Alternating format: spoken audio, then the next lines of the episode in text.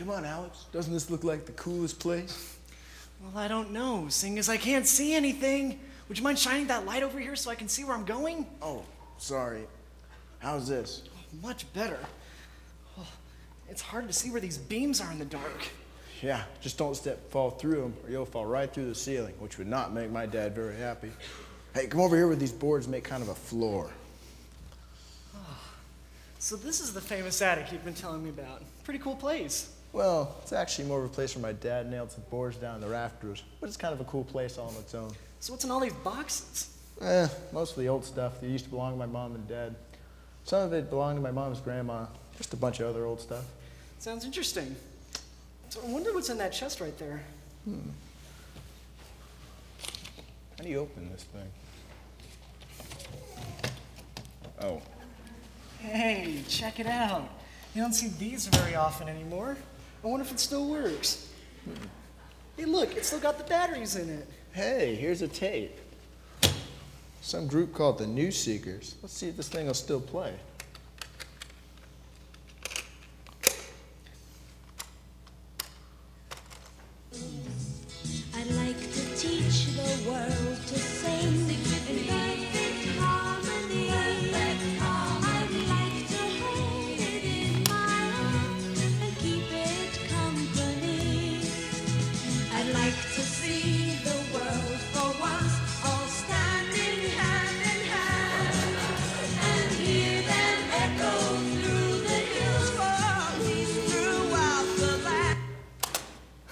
Now that sounds like an oldie. like from something from the 60s or something. About people standing together hand in hand. Kind of a cheesy tune, but I could go for world peace, I guess. Actually, that's the song my grandma said uh, sings sometime when she's washing the dishes and stuff. One day when I asked her where it came from, she said it didn't exactly start off with world peace. Really? Yeah, in fact, the next line is I'd like to buy the world a Coke and keep it company. It's the real thing. Oh, thing. stop! Wait, a Coke? That's the real thing? Yeah, well, um, it used to be a Coke commercial, but then when the song caught on, they changed the words to world peace, which is more important, anyways. Oh, so you mean that the real thing isn't about how much we can sell?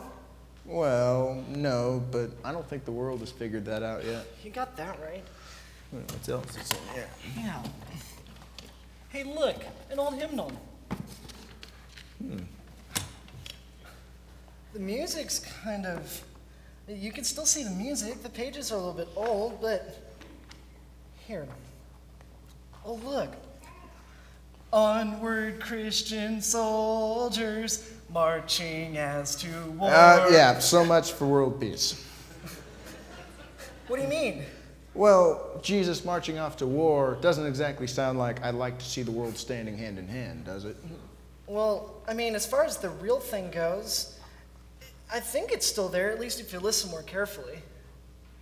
To what? Well, look, the next line with the cross of Jesus going on before. So?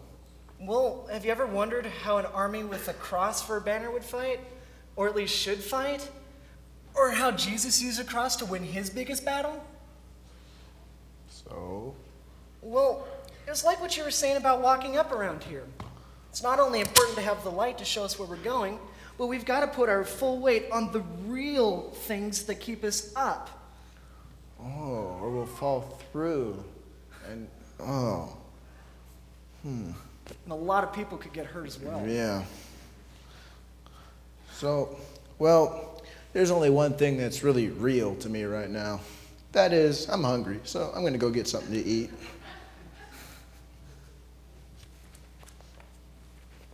Hey, you coming? Sure, sounds good to me too. But I could really use some light so I could see where I'm going. Really? Yes, really. Really, really? Yes, really, really. Really, really, really? Oh, would you stop it?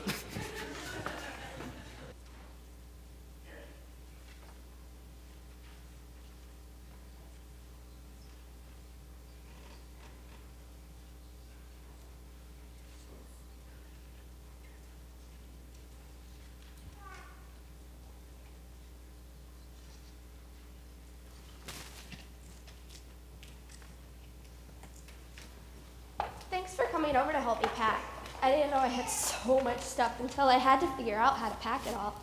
I'm happy to help, even though I'm kind of sad you're moving.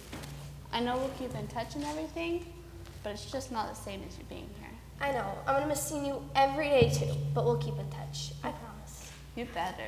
Sometimes I get so frustrated with her I could just scream. You know, Cecilina, this is not the first time this kind of thing has happened. I know, but And you're not the only person she's been like that to either, so you really shouldn't be at all that surprised. I know. I guess. But it's so disappointing. Hey, Cecilina. You look like you're upset.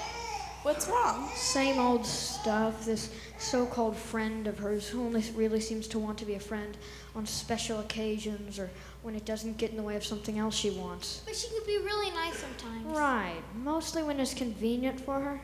This is too depressing. So, what's with all those boxes? We'll talk about depressing. Taylor is packing. Packing? How exciting! I love traveling. Oh, really? Yeah, I mean, there's so many cool places you can go to. Actually, we just got back from a trip with our family to Lake Tahoe, which was pretty great. We had an awesome time. And that's not all. My dad has to go to some sort of meetings in Hawaii, and her whole family sets to go too. Wow, sounds like you guys are quite the travelers. Yep, we got it down. So, which one of you is taking the trip? Well, I guess that would be me. So, where do you get to go? Boston. That sounds interesting. What are you going to do there? Well, um, I guess I'm going to unpack. Hey, take it from me when traveling, it's a lot easier just to leave your stuff in the suitcase. Less hassle. And that way you can concentrate on seeing the sights and get as much out of your trip as you can. And then you can enjoy being a regular Bostonian. Kind of like you guys are like Tahoe people right now. Yeah. And when we get back from our trip to Hawaii, we will be Hawaiians as well. In fact, we need to get going because we need to start getting ready to pack.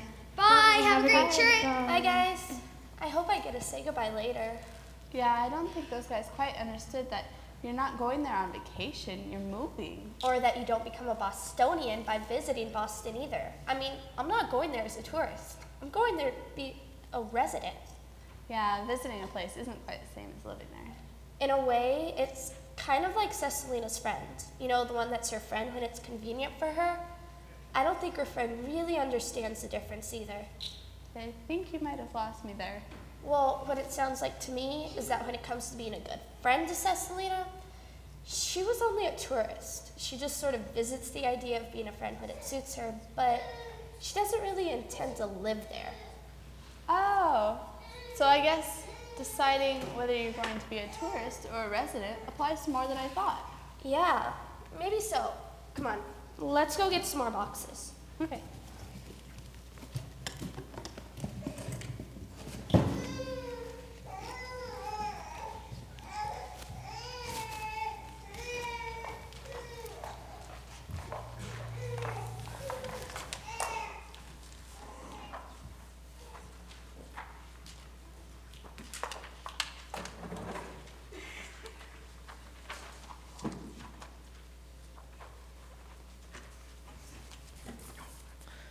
Kind of makes you think, doesn't it, about the difference it can make whether or not we approach our lives or our faith as tourists or as residents. For the children this morning, we have a story we'd like to share that may help us better understand what that difference looks like. You should be able to see and hear the story just fine from where you're sitting, but if you'd like to come down in front, to the front and sit here where the really good seats are, you're welcome to come on and join us right now.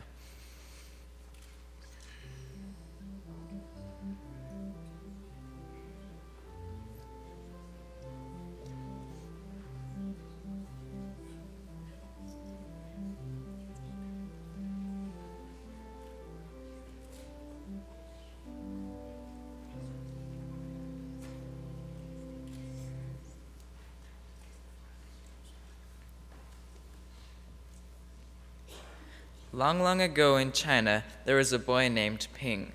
More than anything else in the world, Ping loved flowers and had the gift of being able to make anything grow. He could plant any seed and up would grow beautiful blossoms and rich green leaves. Ping's family and friends would marvel at the wonderful things he was able to grow. Now, the emperor in those days was also a great lover of flowers and loved to spend time in his garden, which was filled with beautiful shrubs and fine fruit trees.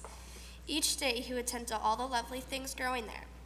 But unfortunately, the good emperor was growing old and was becoming more and more worried about finding someone who would rule fairly after he was gone. Every day he wondered how he should choose someone.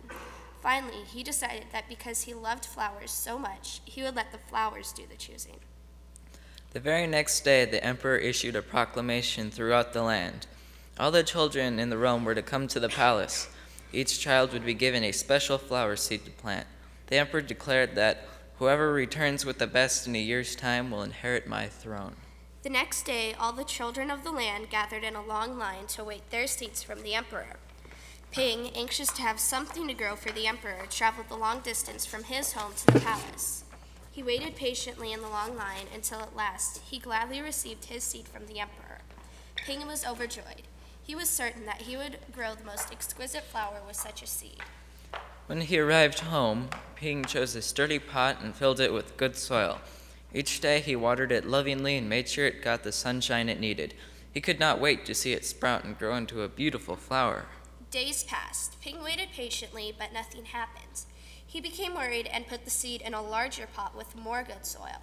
He watered it carefully and made certain it received sunlight, and still nothing happened. Finally, he put the seed into an even better pot and made sure it had the richest soil. Continued to care for it and watch over it for months, yet no sprout came. Month after month, Ping tried and waited, and finally the year was up. The day had arrived for all the children to return to the palace with their flowers they had grown. They flooded toward the palace gates, eager to be chosen as the next emperor. Ping watched as children with azaleas and sunflowers and pansies streamed by. There were roses and lilies and orchids like he had never seen before. He was so ashamed of his empty pot. He could not believe that for once he had not been able to make a flower grow. Just then his friend passed by, holding a beautiful white lily. Ping, he cried, what are you doing with that empty pot? Couldn't you grow anything at all? I'm on my way to the palace with this great big flower now. Where's yours? The boy did not wait for Ping to answer. He sped off to see if he would be chosen by the emperor. A tear trickled slowly down Ping's cheek. I've grown so many flowers before, he said to himself. I don't know why this seed would not grow. Ping's father heard his sad words. He placed his hand on Ping's shoulder and said, Son, you did your very best, and that is good enough for the emperor. If the best you could do is in that empty pot, then that is what you must show him. Nodding, Ping picked up the empty pot and headed directly for the palace. When he arrived there, the emperor was already examining the hundreds of flowers brought by the eager children. He stopped at each one, but said nothing. Finally, he came to Ping and his empty pot. Ping hung his head, hoping that the emperor would not be angry with him. The emperor spoke to Ping. Why did you bring me an empty pot? Tears trickled once again down Ping's cheek. With his head bowed, he replied, I planted the seed you gave me. I gave it a nice pot with good soil. I watered it each day, but it did not sprout. I put it in a better pot with rich, dark soil. I cared for it lovingly for a year, and still it did not grow. So all I have to show you is an empty pot, for it is the best I could do. A smile swept across the emperor's face, and holding Ping's hand high in the air, he exclaimed, I have found him. I have found the next emperor. It is this boy, and this boy alone, who is worthy. Then he spoke to all the other children who had gathered with their flowers. I do not know where the seeds for all of your beautiful flowers came from, for the seeds I gave you had all been cooked, making it impossible for them to grow. Placing his hand upon, upon Ping's shoulder, the emperor said proudly, Ping is the only one who returned to me with the truth in his empty pot. It is for his courage and honesty that I reward him with my kingdom. Ping was the real thing. You can go back to your seats now.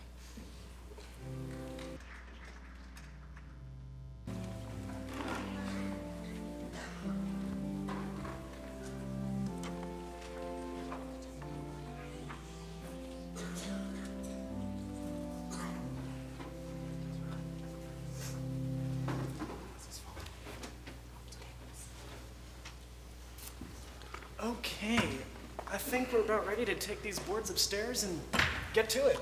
Yep. We're gonna nail those boards to the rafters, add some light up there. It'll make this place even cooler. And then we can really move in. Oh, speaking of moving, here comes Taylor. Hey guys, what's with the boards? Steve and I are working on a place in this attic to make a better place just to hang out. You might even say we're moving in. I can relate to that. Leave for Boston in a couple days, and I'm still trying to get everything passed. That's what Stephen meant. Boston, huh? I was there last year. It's a pretty cool place. As a tourist or a resident? Actually, we went with our with our class on the history tour. What was that you said again, Taylor? Oh, nothing really. I was just thinking about what Tracy and I were talking about when she was helping me pack, about the differences between the two. The two what? Well, going somewhere on a trip or on vacation, like a tourist, or actually moving somewhere. So, what did you two come up with? Well, that being a tourist is mostly about what you can get out of the place you're going to. You know, kind of like what's in it for you. It's just something you do. Sounds pretty good to me. Yeah, vacations are great, But but moving's different. It's not just about going someplace you want to visit for a while, but we don't really plan to stay. It's, well, it's more real than that. I think I get it now. I'm starting to see what you mean. I don't think I've even ever thought about it like that before. Well, what I hadn't thought about before is that it's not just moving to Boston that's like that, but that there are a lot of other areas in my life where I need to decide if I'm going to be a tourist or a resident. You're gonna try to live in more than one place? Well, probably not the way you're thinking, but maybe that's the right question after all. What? I'm a little confused. Well, maybe we can talk more about this later. I need to get back home and help my mom pack. There's still a lot to do. Bye. Bye, Taylor. I wonder what she meant by that. Hmm. Well, would you like a Coke? Oh, the real thing? Actually, I think it's exactly what Taylor meant.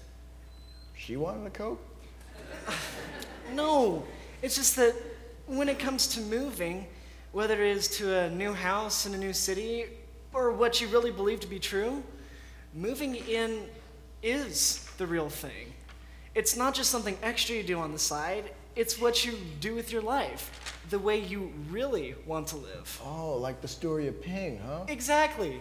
He didn't just talk about living a certain way, he actually did it, even when it wasn't easy. It wasn't about how great of a plan he could come up with, it was about who he really was. Huh, the real thing again, right? Yeah. So, how do we do that? Like, really move in?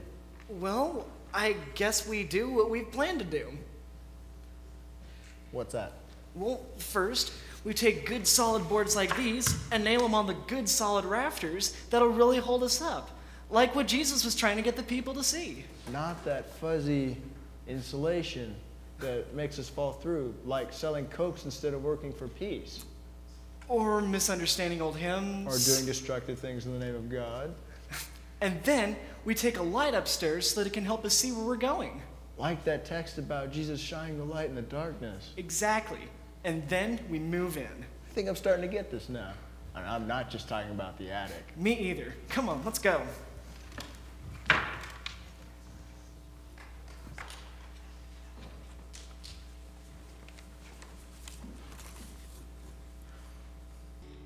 Dear Lord, we are so grateful for our Pathfinder Club.